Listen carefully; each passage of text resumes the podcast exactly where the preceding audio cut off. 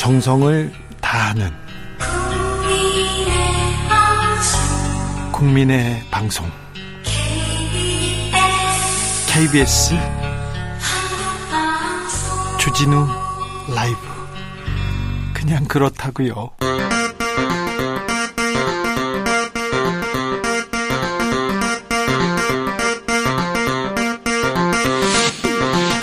주진우 라이브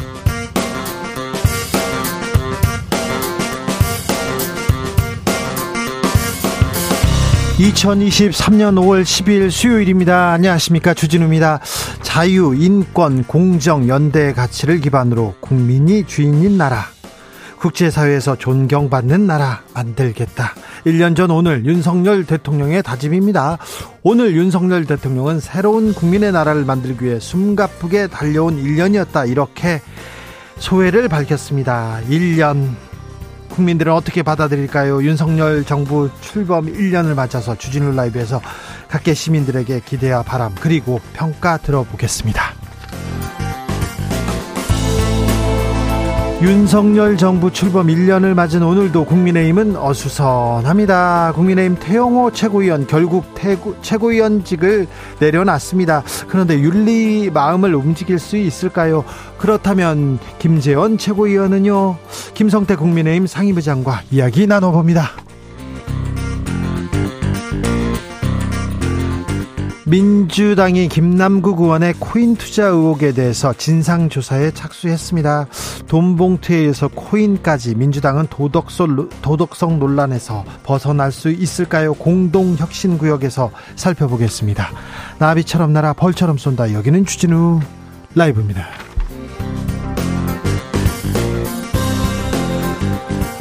오늘도 자중차에 겸손하고 진정성 있게 여러분과 함께 하겠습니다.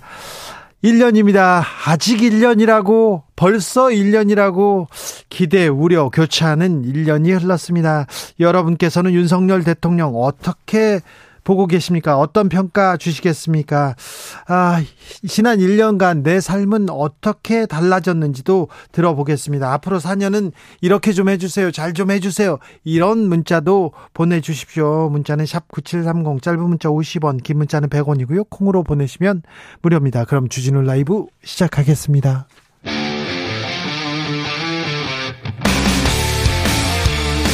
탐사보도 외길 인생 20년. 주 기자가 제일 싫어하는 것은?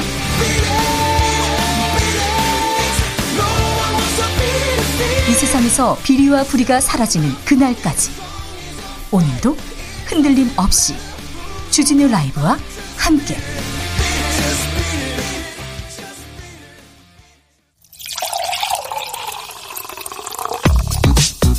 진짜 중요한 뉴스만 쭉 뽑아냈습니다. 주스.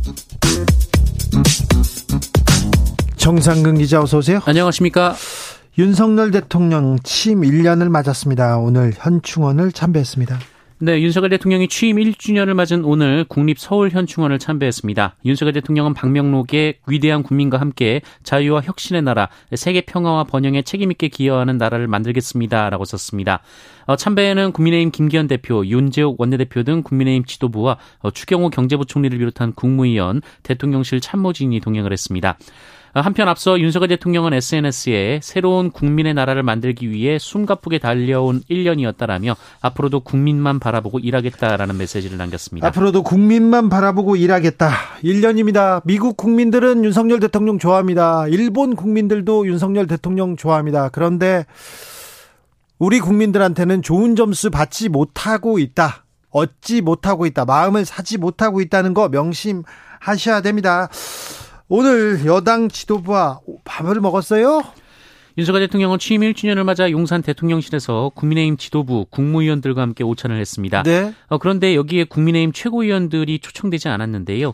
언론에서는 윤리위원회 징계를 앞둔 태영호, 김재원 최고위원이 대통령실에 초청되는 그림을 만들지 않기 위해 아예 최고위원을 초청 명단에서 제외한 것이다라고 해석했습니다. 그래서 서운하다는 사람도 있어요. 어, 장해찬 최고위원은 오늘 SNS에 대통령 취임 1주년 행사에 최고위원들이 배제된 것은 이해할 수 없는 일이라면서 어, 최소한의 양해를 구하는 문 문자나 전화 한 통이라도 있었으면 좋았을 것이라고 말했습니다. 8649님께서 윤 대통령 취임 1년 축하합니다. 물가 좀 잡아주시고 서민들 숨 좀 틀 수 있도록 복지 정책 부탁드립니다. 얘기합니다. 1년 동안 외교 안보에 신경 써서 어, 외교 안보가 본 궤도에 올라섰다 이렇게 어, 자평하고 있는데요. 네. 그런데 조금 뭐라고 해야 되나요? 어, 민생 경제 지표는 좀 좋지 않습니다. 수출 어려움이 있고요. 아, 서민들 더 어렵습니다. 기업 감세로 성장 주창했지만 아직 그 따뜻함이 서민들까지 오지 못했다는 것도 좀 새겨 주십시오. 국민의힘은 오늘도 시끄럽습니다. 태영호 최고위원 오늘 자진 사퇴했습니다. 네, 국민의힘 태영호 최고위원이 오늘 당 윤리위원회 징계를 앞두고 최고위원직에서 자진 사퇴했습니다. 예? 아, 태영호 최고위원은 윤석열 정부 출범 1년을 맞아 더 이상 당에 부담을 주고 싶지 않다라면서 어, 그동안의 모든 논란은 전적으로 본인의 책임이라고 밝혔습니다. 본적, 본, 본인의 책임이라면서 당과 대통령실한테 사과했더라고요. 국민한테도 좀 사과했어야 되는데 네, 태영호 최고위원은 백이 종군하며 계속 윤석열 정부와 국민의힘 성공을 위해 분골쇄신하겠다라고 말했고요. 주어진 역사적 사명만을 생각하며 앞으로 뚜벅뚜벅 나아갈 것이라고 밝혔습니다. 그럼 최고위원을 어떻게 합니까?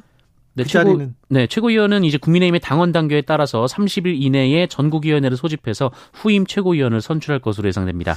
음, 태영호 위원은 그 징계를 앞두고 있습니다. 징계 수위는 어떻게 될지 아, 좀 궁금한데요. 그렇다면 김재원 최고위원은요? 네, 김재현 최고위원은 아직 아무 입장을 밝히지 않았습니다. 어제 언론과의 전화 통화에서는 자진 사퇴 문제와 관련해 들은 바 없는 이야기라고 밝혔고요. 오늘도 외부와의 접촉을 삼가고 있는 상황입니다. 윤석열 대통령 취임 1주년 이재명 민주당 대표는 홍준표 대구시장을 만났어요? 네, 홍준표 대구시장이 오늘 이재명 민주당 대표와 만난 자리에서 윤석열 정권의 대부분 정치를 잘 모르는 사람들이 대통령실에 있다라는 말을 했습니다. 어, 홍준표 시장은 이재명 대표님이 오셔서 드리는 말씀이라며 민주당이 도와주셔야 나라가 안정된다라고 말했습니다. 어, 이에 이재명 대표는 남의 당 이야기를 대놓고 하기가 그렇다라며 웃었습니다. 네, 대통령실에 정치를 잘 모르는 사람들이 있다. 네. 알겠습니다. 아, 한국과 일본은 아, 어떤 움직임이 있는 건가요? 지금 재계가 움직이기 시작했어요. 네, 한국의 이 전국 경제인 연합회 그리고 일본의 경제단체 연합회는 오늘 어, 한일 일한 미래 파트너십 기금의 공동 사업을 검토할 운영위원회와 어, 이에 대해 조언할 자문위원회를 구성하기로 합의했다라고 발표했습니다. 어, 운영위원회는 김병준 전경련 회장 직무대행과 도쿠라 마사카즈 게이다넨 회장이 위원장을 맡기로 했고요. 어, 기금을 통해 젊은 인재들의 교류를 촉진하고 산업 협력을 강화하기로 했습니다. 어, 기금 창설 계획은 한국 정부가 산하재단을 통해 일제강점기 강제징용 피해자들에게 판결금을 지급한다는 정부 해결책이 발표된 이후 공개된 바 있습니다. 그렇다면 강제동원 배상 책임이 있는 기업들, 전범 기업들이 여기에서 돈을 내는 겁니까? 어, 이에 대해서 뚜렷한 입장을 밝히지 않고 있습니다. 어, 일제강점기 강제동원 배상 소송의 피고인인 일본의 미쓰비시와 일본 제철 측은 기금의 구체적인 내용을 확인할 것이라면서 별도로 할 코멘트는 없다라는 입장을 밝혔습니다. 전범 기업들은 참여하지 않는 것 같군요. 지금은 네. 음, 중국으로 수출하는 기업들의 걱정이 매우 큽니다.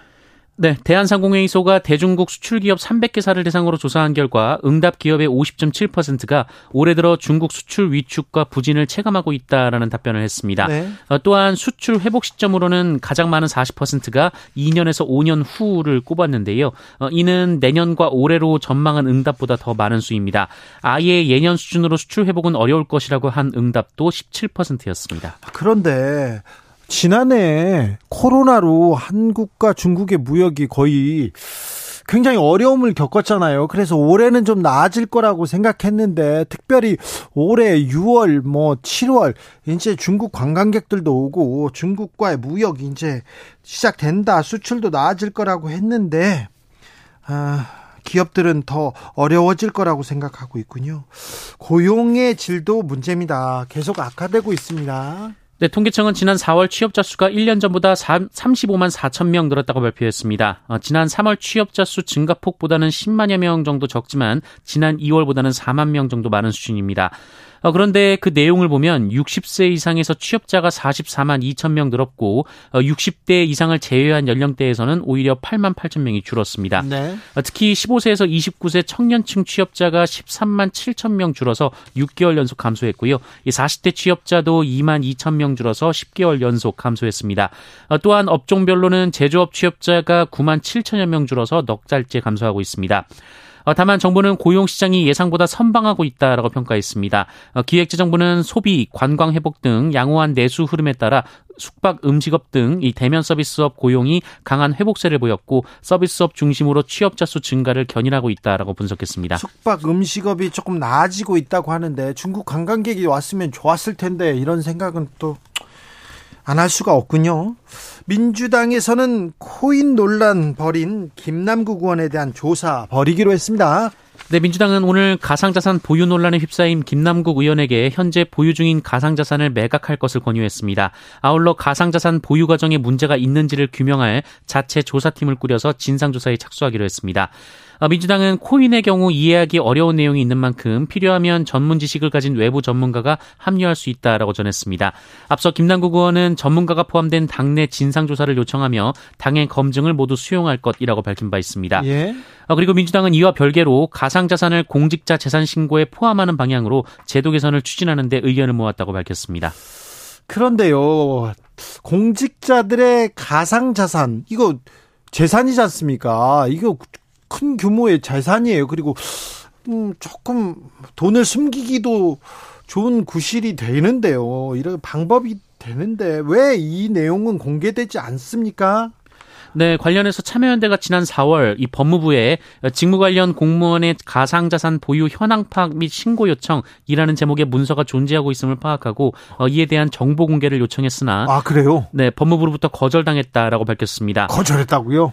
네, 해당 제목의 문건은 총 4건으로 지난해 9월과 올해 1월 이 법무부 인사정보관리단이 생산했거나 보고받은 문건으로 알려졌는데요.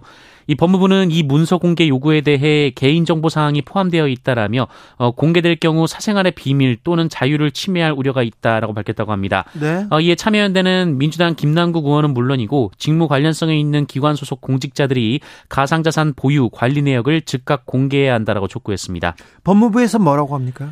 네, 법무부가 오늘 관련해 입장을 밝혔는데요. 이 한동훈 장관을 비롯한 소속 공무원들이 가상자산을 보유하고 있지 않다라고 밝혔습니다. 법무부는 2021년부터 올해 1월까지 점검한 결과 소속 공무원 중 장 차관을 포함한 직무 관련 공무원의 가상자산 보유가 없었다라면서 어, 법무부 공무원 행동 강령에 근거해 가상자산 직무와 관련된 공무원의 가상자산 보유 현황을 연 두 차례 정기적으로 점검하고 있다라고 밝혔습니다. 네. 전세 사기 일당에 대해서 범죄 단체 범죄 단체 혐의가 적용됩니다. 네, 국내 전세 사기 사건으로는 처음으로 이른바 건축왕 일당에게 범죄단체 조직죄가 적용됐습니다. 어, 인천경찰청은 오늘 사기 등 혐의로 건축업자 60대 A씨 등 일당 51명을 검찰에 송치할 예정이라고 밝혔는데요. 어, 이들 중 A씨 등 18명에게 범죄단체 조직 혐의를 적용했습니다.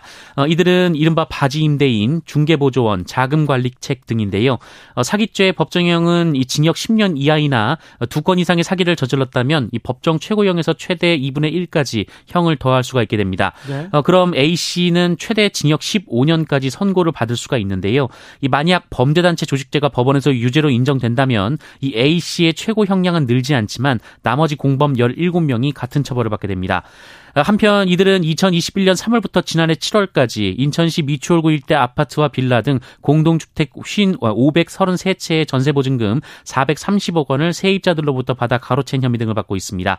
앞서 이들은 지난 3월 125억 원의 전세 사기 혐의로 기소된 바 있는데요. 어, 여기에 범죄 피해 액수가 더 늘었습니다. 오늘부터 단체 채팅방에서 몰래 나갈 수 있습니다. 네, 카카오는 오늘 카카오톡 업데이트를 통해서 이 채팅방 조용히 나가기 기능을 추가했다고 밝혔습니다. 예, 카카오톡을 최신 버전으로 업데이트한 이용자는 어, 실험실 메뉴에서 조용히 나가기 옵션을 선택을 할 수가 있게 되고요. 이 옵션을 선택하면 그룹 채팅방을 나가더라도 뭐 누가 나갔습니다 이런 문구가 표시가 되지 않는다라고 합니다. 네. 어, 다만 이번 기능 업데이트는 점진적으로 배포되기 때문에 이용자에 따라서 업데이트 가능 여부가 시차가 있을 수 있다고 카카오 측은 설명했습니다. 네. 어, 아울러 친구 목록에 없는 이용자가 그룹 채팅방에 초대하는 경우 수락 여부를 확인하는 기능도 업데이트 중이라고 밝혔습니다. 네.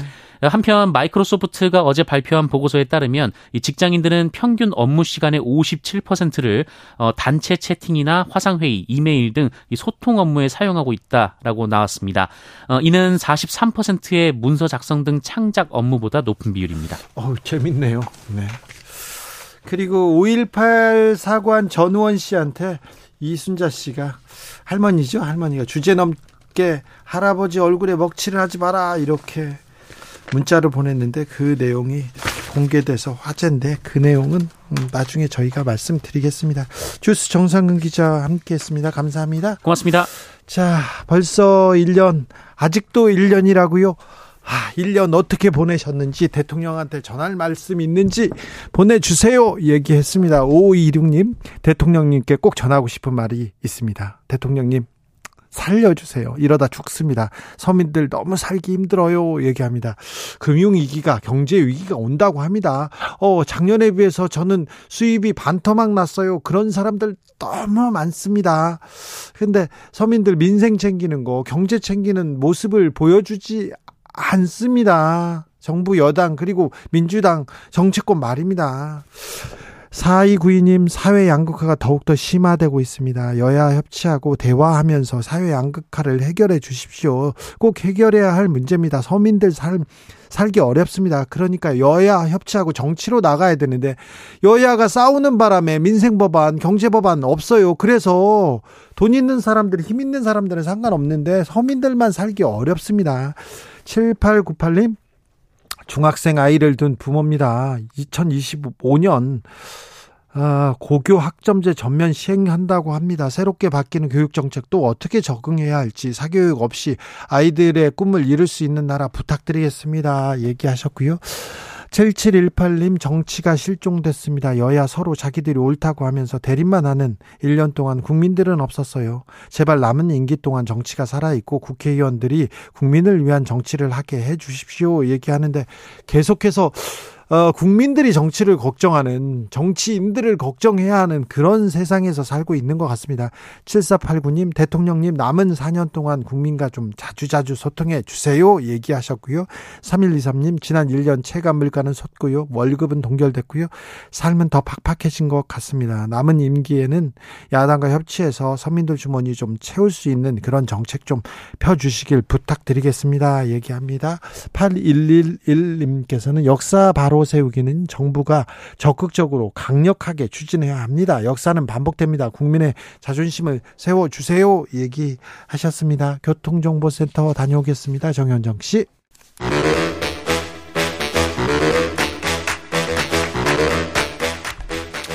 이것이 혁신이다. 여야를 내려놓고 관습을 떼버리고 혁신을 외쳐봅시다.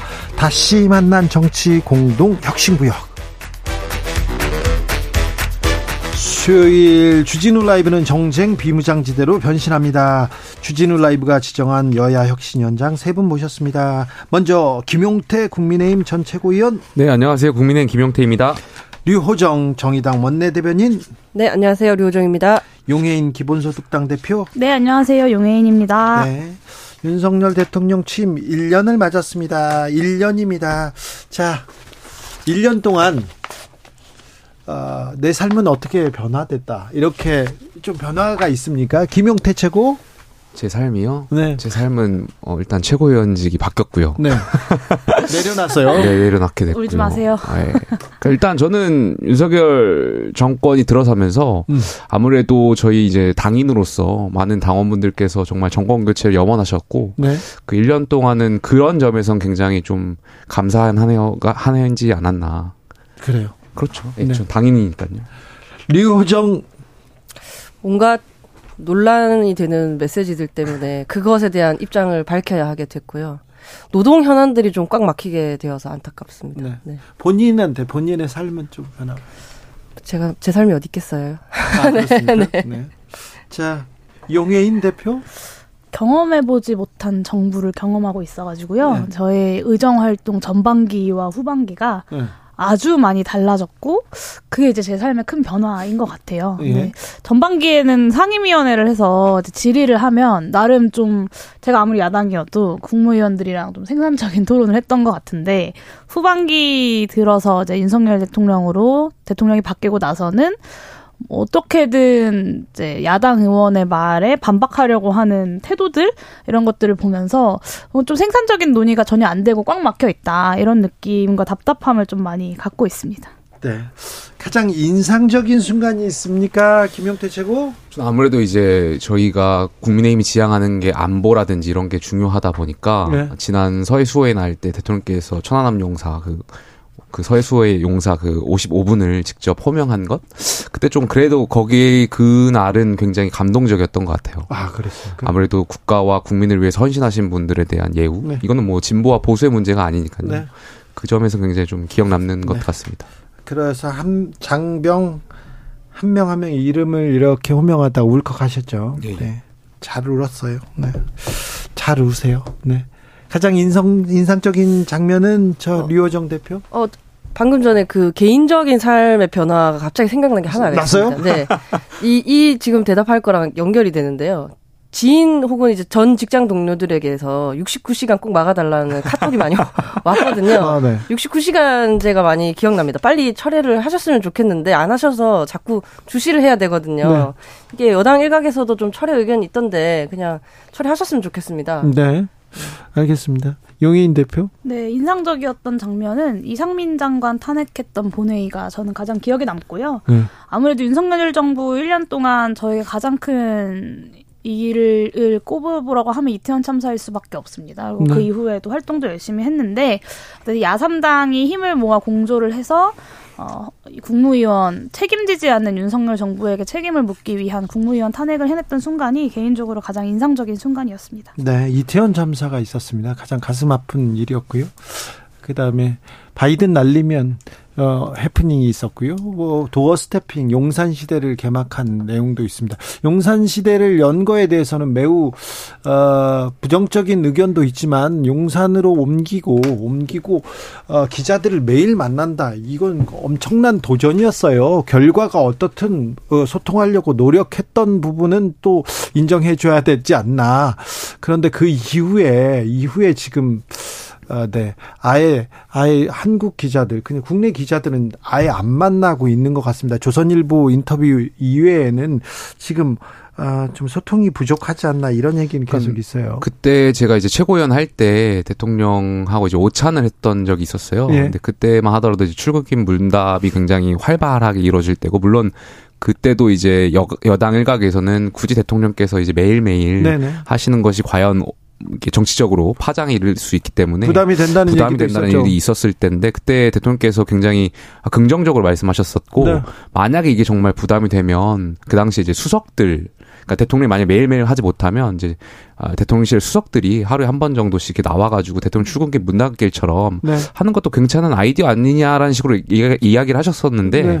그때 이후로 이제 뭐 지금 다 전면 취소가 되니까 네. 이러한 점은 좀 아쉬운 것 같습니다. 네, 국민과 소통하려고 노력했다. 여기까지는 또 봐야 될 것 같습니다. 그 이후에는 외교 안보 얘기가 이렇게 계속 얘기 나왔어요. 정상회담 숨바, 숨가쁘게 계속 진행됐었는데, 음, 자, 임기 이제 4년 남았는데 어떤 문제부터 이렇게 해결해야 될까요? 자, 외교 안보에 대해서 중점을 뒀다. 거기까지는 인정하더라도 그러면요. 저 민생은요. 경제는요. 여기에는 높은 점수를 줄 수가 없습니다. 세계 경제 여파다 이렇게 얘기하고 코로나 여파다고 얘기하는데 우리 코로나 코로나 때도 괜찮았거든요. 그래서 국민들이 이제는 이제 전 정권 탓하지 말고 민생 챙겨달라, 경제 챙겨달라고 얘기합니다. 자, 4년 남았는데 뭘 어찌 해야 될까요? 과제부터 짚어보겠습니다. 류호정. 우선 그 방금 말씀하신 부분에 대해서 인간이라면 사실 잘한 건 내 탓이고 못한 건 남 탓이라고 하고 싶은 건 뭐 인간이라면 그럴 수 있다고 생각하는데 이 정부는 그게 너무 심한 것 같아요. 그래요? 거의 모든 비판을 전 정부 탓이나 뭐 가짜 뉴스 탓이나 이런 걸로 돌리고 있는데 우선 아, 향후 4년 동안은 네. 이런 태도부터 좀 내려놓으셔야 하지 않을까. 그 그건 맞아요.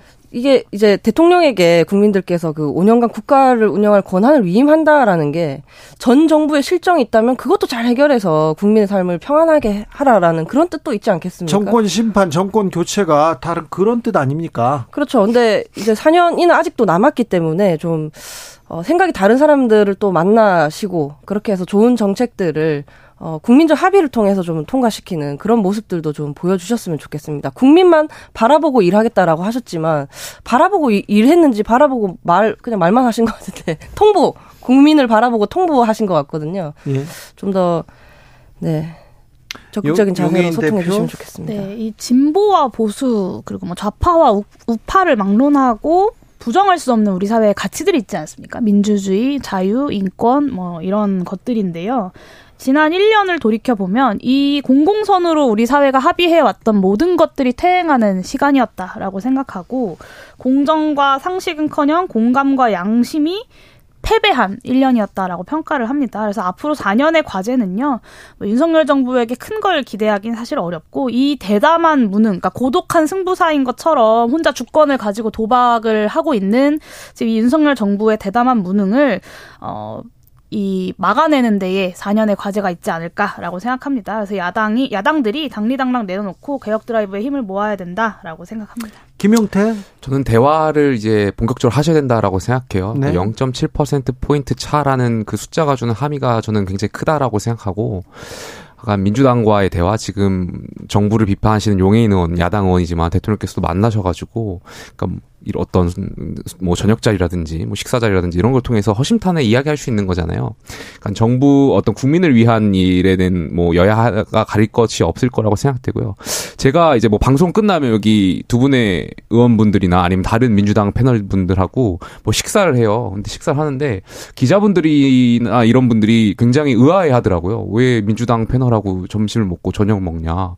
아니 뭐 할 수 있는 거잖아요. 그리고 적이 서로, 아니에요. 그러니까 적이 아니고 서로 생각하는 게 다른 부분은 또 채워 나갈 수 있는 거고. 그 얘기를 더 많이 들어야 됩니다. 그, 생각이 다른 거를. 우리 정치 풍토가 네. 왜 민주당하고 점심을 먹고 저녁을 먹고 이렇게 되묻는 분들이 많아가지고 네. 그러니까 저는 대통령께서 이제 남은 4년 동안은 야당 의원들과 좀 어, 식사도 하시고 좀 네. 이렇게 이야기를 하실 수 있는 공간을 마련해야 된다라고 생각합니다. 5458님께서 1년 동안 과거만 집착했어요. 남은 4년은 미래를 좀 챙겨주세요. 남 탓은 이제 그만하시고요. 안덕환님께서 윤 대통령에게 아쉬운 소리 많이 하는데 야당 정치인들도 잘한 거 없, 하나 없었다는 거 좀 아시죠? 이렇게 지적합니다. 있습니다.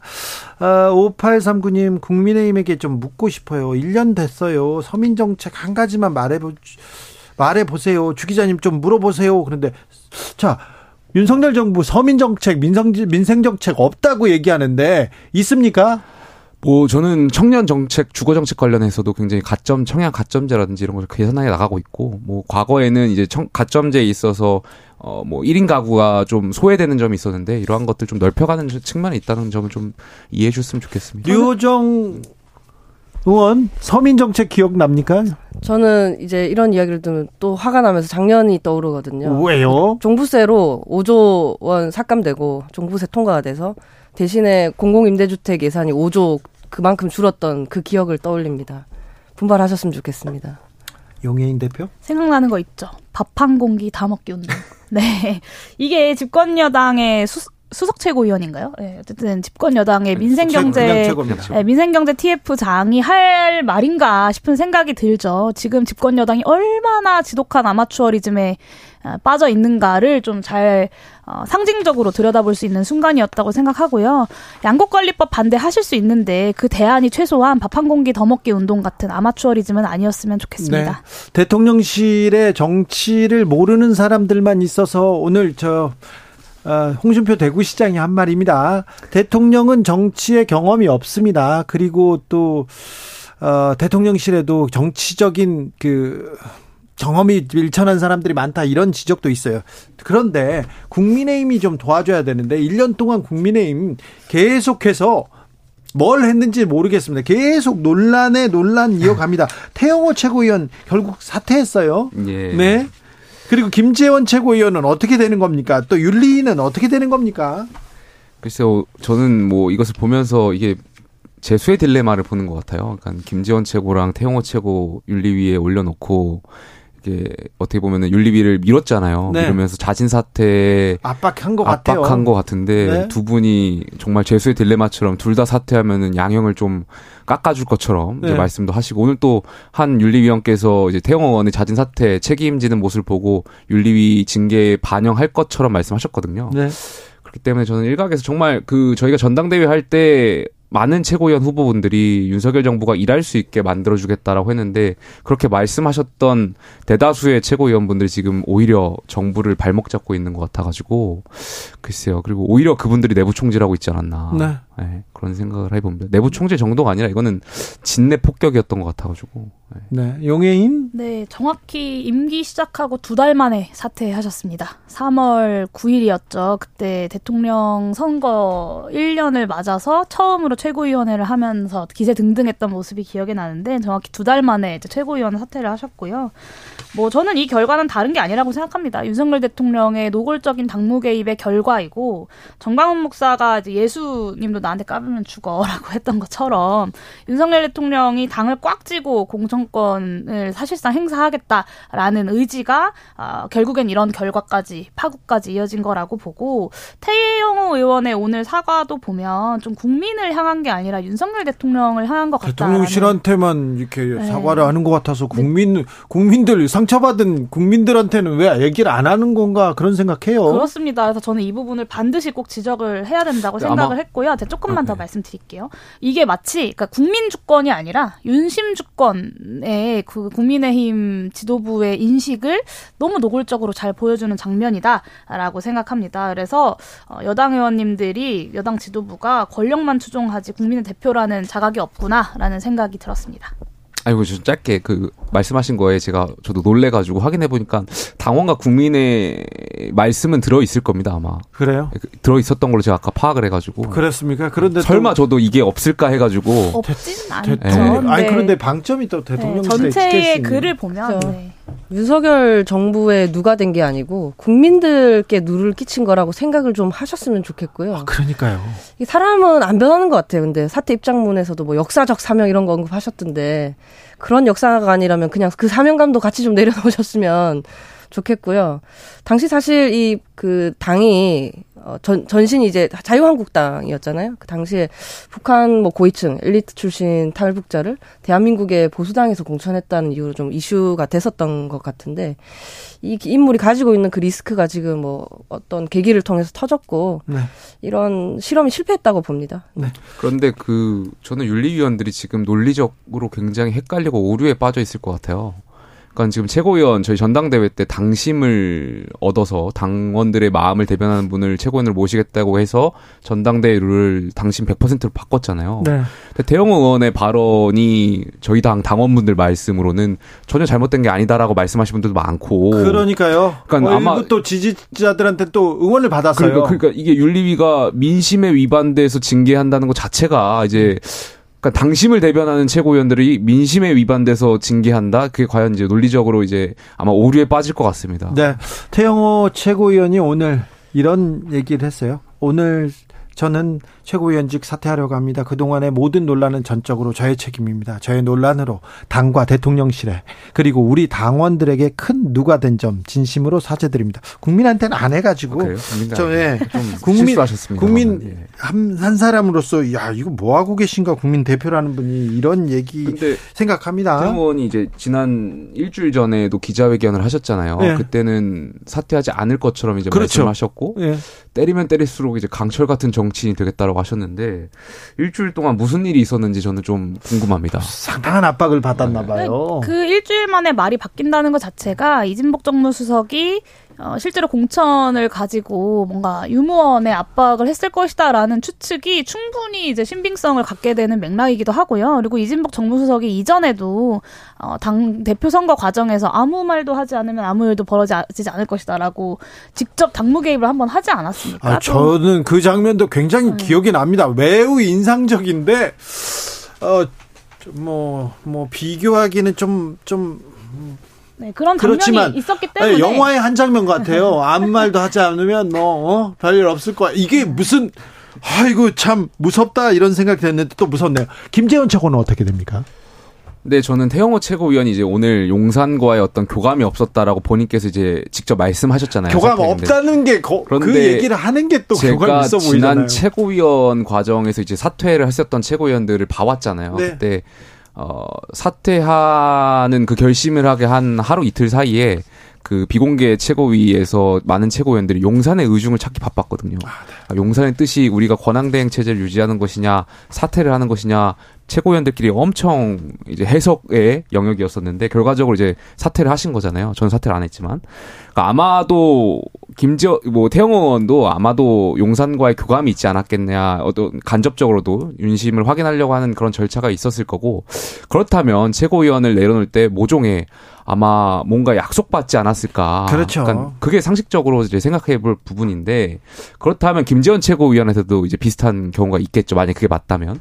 근데 김재현 최고위원은 굉장히 전략적이고 또 의원도 여러 번 경험했었고 정무수석을 하셨던 분이잖아요. 네. 그렇기 때문에 지금 뭔가 약속을 주고받는 것이 무의미하다라는 것을 아시기 때문에 태영호 의원과는 좀 다른 결과를 내놓지 않을까. 음, 네. 예리한 분석 같아요. 그리고 태영호 의원님은 이제 현직 의원이니까 네. 사퇴를 해도 임기 동안은 그 정치 행보를 이어갈 수 있어요. 네, 공천 네. 여부와는 별개로요. 네, 네 국회의원직은 수행하죠. 그죠. 근데 김재원 최고위원은 원외에 있으니까 네. 그 본인이 갖고 있는 현재 그 정치적 자산을 내려놓으려고 하시지 않을 것 같아요. 사퇴하지 않으실 것 같습니다. 네. 근데 이게 네. 국민의힘이 계속 어떤 문제를 해결하는 방식이 사실 이렇거든요. 그러니까 뭔가 사고를 쳐요. 그러면 윤심을 막 살펴요. 윤심을 막 살피고 사퇴하고 잘라내고. 근데 이게 이전에 이제 이준석 대표 때도 그랬고 권성동 원내대표도 마찬가지고 이번에 태용호 최고와 그 김재원 최고까지도 마찬가지의 모습들을 보여주고 있는데 어, 그런 의미에서 앞으로도 계속 이런 문제가 발생할 것이라고 충분히 예측이 가능한데 과연 네. 김기현 지도부라는 윤심 지도부가 지속이 가능한가에 대한 네, 우려도 듭니다. 그렇다면 여기서 민주당으로 가겠습니다. 그럼 민주당은 어떻게 김남국 코인 문제를 이 논란을 어떻게 해결할 수 있을까요? 어떻게 보십니까? 청년들은 코인을 한다면서요? 저는 코인을 하지는 않는데요. 우선 제일 처음 그러니까 법적인 부분은 사실 판단을 이제 받으면 될 부분이라고 생각하고 그 예. 외에도 많은 논란들이 있지 않습니까? 네. 해명을 했는데 어설프게 혹은 일부러 무언가 정보를 제대로 제공하지 않아서 해명이 맞지 않고 당 지도부의 한 해명과 기자님들에게 한 해명이 또 다르고 그리고 또 무엇보다도 그 이전에 본인이 했던 발언들 소위 그 가난팔이 있잖아요. 그런 말은 도대체 왜 했을까? 하는 생각도 좀 들고요. 코인에서 돈을 벌고 싶겠죠. 사람이랑 다 돈을 벌고 싶겠죠. 근데 선출직 공직자로 일하는 동안만큼은 그 욕망을 내려놨어야 하는 거 아닌가 싶, 고요 그리고 법적으로 문제가 되지 않는다 하더라도 변호사니까 더 잘 알았을 거 아닙니까? 네. 도의적으로 뭐 어떤 그 지금 문제가 되는 그 법안 공동 발의 있지 않습니까? 네. 유, 과세 유예하는 법안들. 그거는 본인 스스로 피할 수도 있었던 거잖아요. 근데 지금 재산 신고할 때마다 금액까지 맞춰 오셨던 것 같은데 본인이 잘한 상황도 아니면서 사과도 제대로 뭐 하지 않다가 뭐 어, 억지로 사과하는 것 같고 네. 뭐 예찬이 준석이 하면서 또 그렇게 반말하시고 태도가 영 네, 정말 실망스럽습니다. 용해인 대표? 네, 빠른 사태 파악과 수습 그리고 국민 눈높이에 맞는 대응 이게 기본 아니겠습니까? 우리가 최소한 이 정부 여당의 어떤 말도 안 되는 행태를 비판하면서 윤석열 정부 여당과는 다른 태도를 보여야 하지 않나라는 생각을 하는데 네. 민주당이 이번에도 좀 결단을 하지 못하고 우왕좌왕하고 있다라는 생각을 합니다. 오, 그러니까 제대로 된 대응, 빠른 사태 수습 파악과 수습 그리고 국민 눈높이에 맞는 대응을 하지 못하니까 정쟁화 시도에 그냥 쉽게 휘말려 버리는 거죠. 그리고 어, 가상자산 과세 같은 규제들에 민주당이 여당일 때부터 굉장히 소극적이었어요. 그러니까 가상 가상자산 등의 문제에 있어서 굉장히 소극적으로 대응했던 것의 후과가 저는 이렇게도 나타나는 거라고 생각합니다. 제가 기재위에 일하면서도 이 부분에 대한 가상자산에 대한 여러 가지 문, 규제를 명확하게 한 입법의 필요성 이야기했었고 홍남기 경, 당시 경제부 총리도 그런 걸 준비를 했었습니다. 그런데 민주당에서 당시에 이 런저런 눈치들을 보면서 어, 제대로 된 개혁 입법들을 하지 못했고 그것의 결과가 이번에 이런 사건이 터졌을 때 민주당 역시 다르지 않구나라는 국민적인 비판에 직면할 수밖에 없는 요인들을 만들었다고 생각합니다. 아, 김남국 의원은 뭐 양치기 소년이 돼가는 것 같잖아요. 그러니까 계속 해명을 하지만 그것이 이제 현찮다 보니까 계속해서 이제 의혹에 의혹을 물고 있고 그 무엇보다도 이제 두 분 의원께서 잘 지적해 주셨지만 저는 그 가난파리 했던 의원이라는 거 그러니까 본인들이 굉장히 그런 그런 코스프레를 했음이, 했음에도 불구하고 실상 그렇지 않았다라는 것에서 굉장히 보는 내내 좀 짜증 났던 것 같고요. 뭐 두 분께서 다 지적해 주셔 가지고 제가 좀 궁금한 거는 근데 그 김남국 의원의 말씀대로라면 어쨌든 그 9억 원, 그 당시 이제 전 재산이라고 했던 것 같은데 그분이 특정 코인에 투자를 한 거잖아요. 근데 이게 상식적으로 과연 말이 손 떨려서 하겠어요? 아니 두 분 의원 같은 경우는 그런 9억의 돈이 있으면 특정 코인 그 코인에 몰빵할 수 있어요? 아, 못하죠. 그 거의 전 재산이라면 할 수 없죠. 그러니까 성격에 따라 아니, 아, 이렇게 할 수도 있죠. 아무리 성격이 물론 저도 이제 그런 성격인데 네. 굉장히 좀 리스크를 감수하고 어, 뭐 그런 스타일의 성격인데 그럼에도 불구하고 내 전 재산을 특정 코인에 이렇게 투자를 한다? 이거는 결과적으로 공, 공직자 국회의원을 하는 동안 특정 정보를 취득해가지고 혹시 어떤 투자에 개인 증, 재산 증식에 불린 것 아니냐라는 국민적 의심이 있을 수밖에 없고 그러니까 전반적으로 지금 해명이 불투명하다 보니까 계속해서 저는 여기에 대해서 국민들께서 짜증이나 이런 것이 더 늘 것 같아요. 저 저도 이제 100만 원도 투자를 못하는 사람이긴 한데 저 그 이런 투자 문제에 있어서만큼은 진짜 소심해가지고 근데 제가 국회에 있으면서 느낀 건 여당과 그러니까 거대 정당에 있는 모든 분들이 충분히 그럴 법하다고 생각하셨던 것 같아요. 그래요? 제가 기재위에 있으면서 그러니까 한 종목을 3억 이상 가지고 있는 사람들에 대한 이제 과세 유예를 해주는 문제를 다루는데 아니, 상식적으로 뭐 무슨 개미 투자자들이 전 재산을 한 종목에 몰빵을 하냐 그건 불가능한 일이다라고 제가 기재위에서 정말 많이 얘기했는데 국민의힘도 그렇고 민주당도 그렇고 그럴 수 있다 그리고 그런 사람들이 많다라고 정말 많이들 얘기하셨어요. 그래서 정치권에 있는 분들 그리고 거대 정당에 계신 분들한테는 이상하지 않은 일인 것 같습니다. 되게 이상하죠. 정 국회에서 그 국회의원들이 만나는 사람들이 굉장히 고급 정보, 많은 정보를 가지고 있는 사람들이잖아요. 그래서 그렇게 생각할 수도 있겠다. 국민들과는 좀 동떨어진 생각을 할 수 있겠다. 그런 생각이 듭니다. 민주당에서는 음, 가상자산 매각해라. 그리고 신속하게 진상 조사하겠다. 외부 전문가도 다 어, 포함해서 철저하게 하겠다. 이런 입장인데요. 그런데요, 김남국 의원의 코인 투자 이게 음, 법적으로 아직 어떤 문제가 있는지는 아직은 밝혀지지 않았습니다. 법적으로는 따져봐야 되겠는데. 아, 정서법에는 걸리는 것 같아요. 특별히 민주당은 돈봉투 의혹도 그렇고, 돈봉투 의혹 나왔을 때 우리만 그랬냐. 이거 다 저쪽에서도 그런 거 뭐 다른 당은 안 했냐 이 얘기를 하고 그 다음에 이거 검찰이 표적으로 우리만 잡으려고 하는 거 아니냐 이 얘기했어요. 이번 코인에서도 마찬가지입니다. 그런데 국민들은 이렇게 얘기하는 거에 대해서 더 도덕적인 척 하던 민주당 위선적이다 이렇게 보는 것 같아요. 거기 정서법에 딱 걸린 것 같습니다.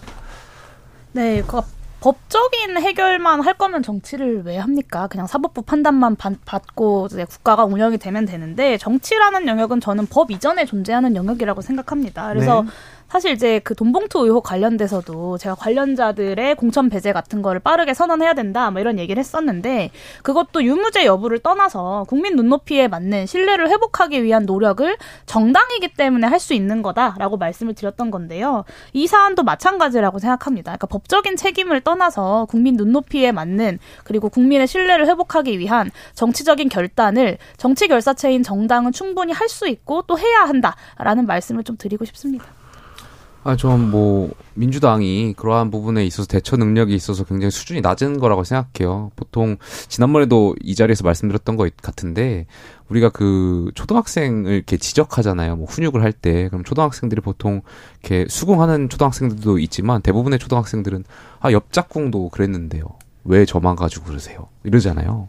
그러니까 민주당의 태도가 딱 그 정도 수준인 것 같아요. 그래서 정말 민주당이 과거의 민주당의 그런 가치라든지 과거의 그 김대중 노무현 대통령 때 그 민주당이 갖고 있었던 그러한 어떤 과거의 영광을 다시 되찾으려면 지금의 민주당으로는 어, 안 된다라고 생각하고 굉장히 큰 혁신이 있어야 된다라고 생각합니다. 그죠. 그 위선에 대한 지적이 있었고 그러지 않겠다라는 태도로 이제 일을 했어야 하는데 초기에 이제 김남국 의원이 대처를 매우 잘못하신 게 더욱 사태를 키운 것 같고요.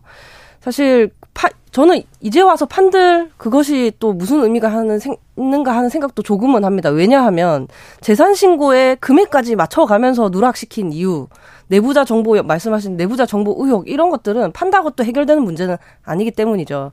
아마 김남국 의원이 양자택일을 하셔야 될 거예요. 정치냐 돈이냐.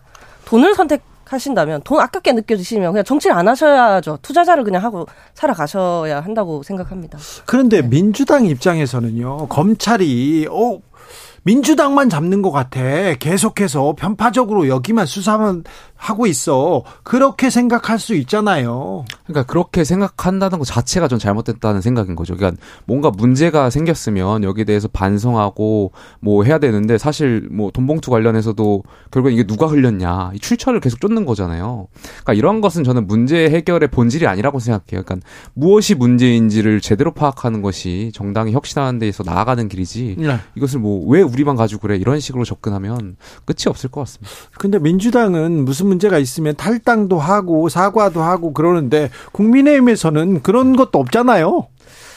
뭐 그거는 뭐 말을 아끼겠습니다. 네. 누누이 이야기하지만 뭐 묻은 개와 뭐 묻은 개가 싸우는데요. 서로 누가 뭐 묻었다를 가지고 겨루고 있는 형국이다. 그래서 국민들 입장에서 참 답답할 수밖에 없다라는 생각이 들고 윤석열 윤석열 정부 1년이 그랬어요. 네, 맞습니다. 누가 잘한 거는 하나도 안 보이고 누가 더 못하나 누가 더 밉상인가 그 경쟁하는 것 같아요. 그리고 그 말씀을 저는 꼭 드리고 싶어요. 그러니까 저는 검찰이 정말로 편파적으로 수사한다고 생각합니다. 그런데 그것에 대한 판단은 하는 국민 여러분들께서 저는 다 하고 있을 거라고 그러면, 생각합니다. 그래서 네. 민주당에서 억울한 마음이 저는 충분히 있을 법하다고 생각하지만 그런 이야기들은 국민적 판단의 영역으로 좀 넘, 남겨놓으시는 게 어떨까라는 말씀을 좀 드리고 싶습니다.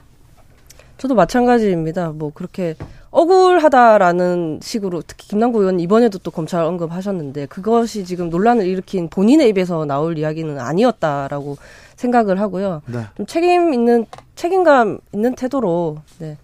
논란을 대해야 되나? 논란을 좀 일으키지 않았었으면 좋겠어요. 매번 논란이 논란을 덮고 있지 않습니까? 그러니까 매주 네. 논란이 그 그렇게 끊이지 않아요. 양당이 휴 다행이다라고 생각하고 있을 거예요. 이제 다음 주는 네. 국민의힘 차례입니다. 아니 그냥 청취자 여러분들께서 그 재밌게 재밌게 본다는 표현은 좀 잘못된 것 같고, 그러니까 전국을 보실 때 국민의힘은 윤리위가 너무 잘 작동을 해요. 지금 오만 하면 윤리위, 윤리위, 윤리위. 지난 아니, 지도부 체제. 그런데 국민의힘 윤리위도 특정 개파한테만 이렇게 작용하는 거 아닙니까? 그뭐 윤심 윤리위죠, 예. 그게. 그렇죠. 근데 민주당은 윤리심판원이 작동을 하지 않아요.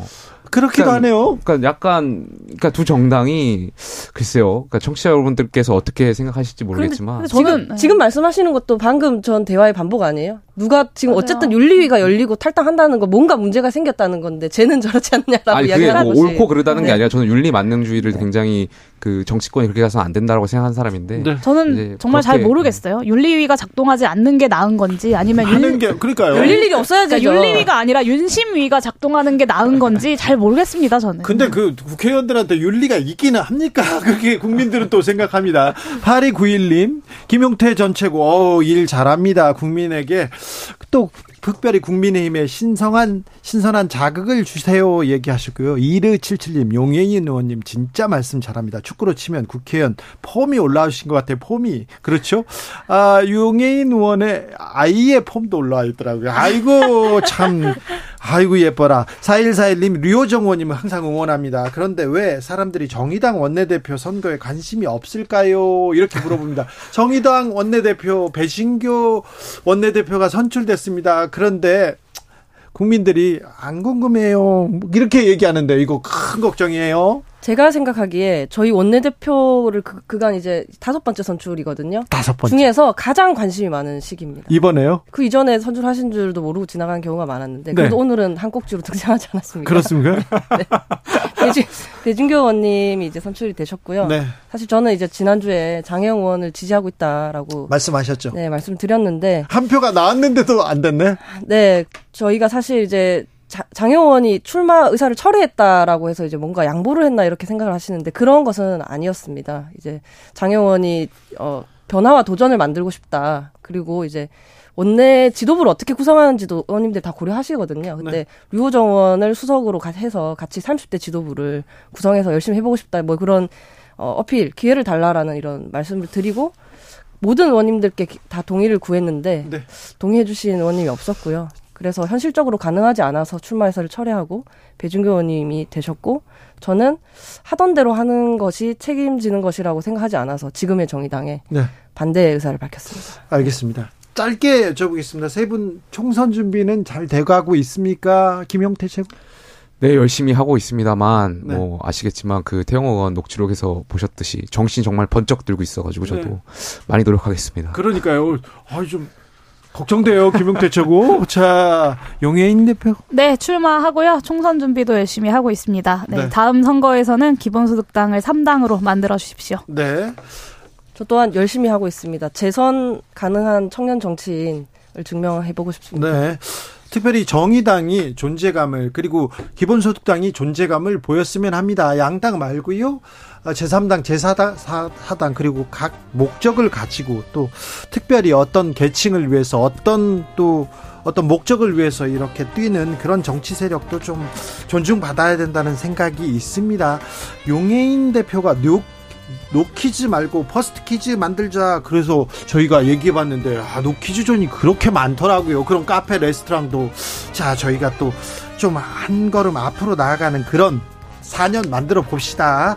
그동안 감사했습니다. 김용태 류호정 용혜인. 감사합니다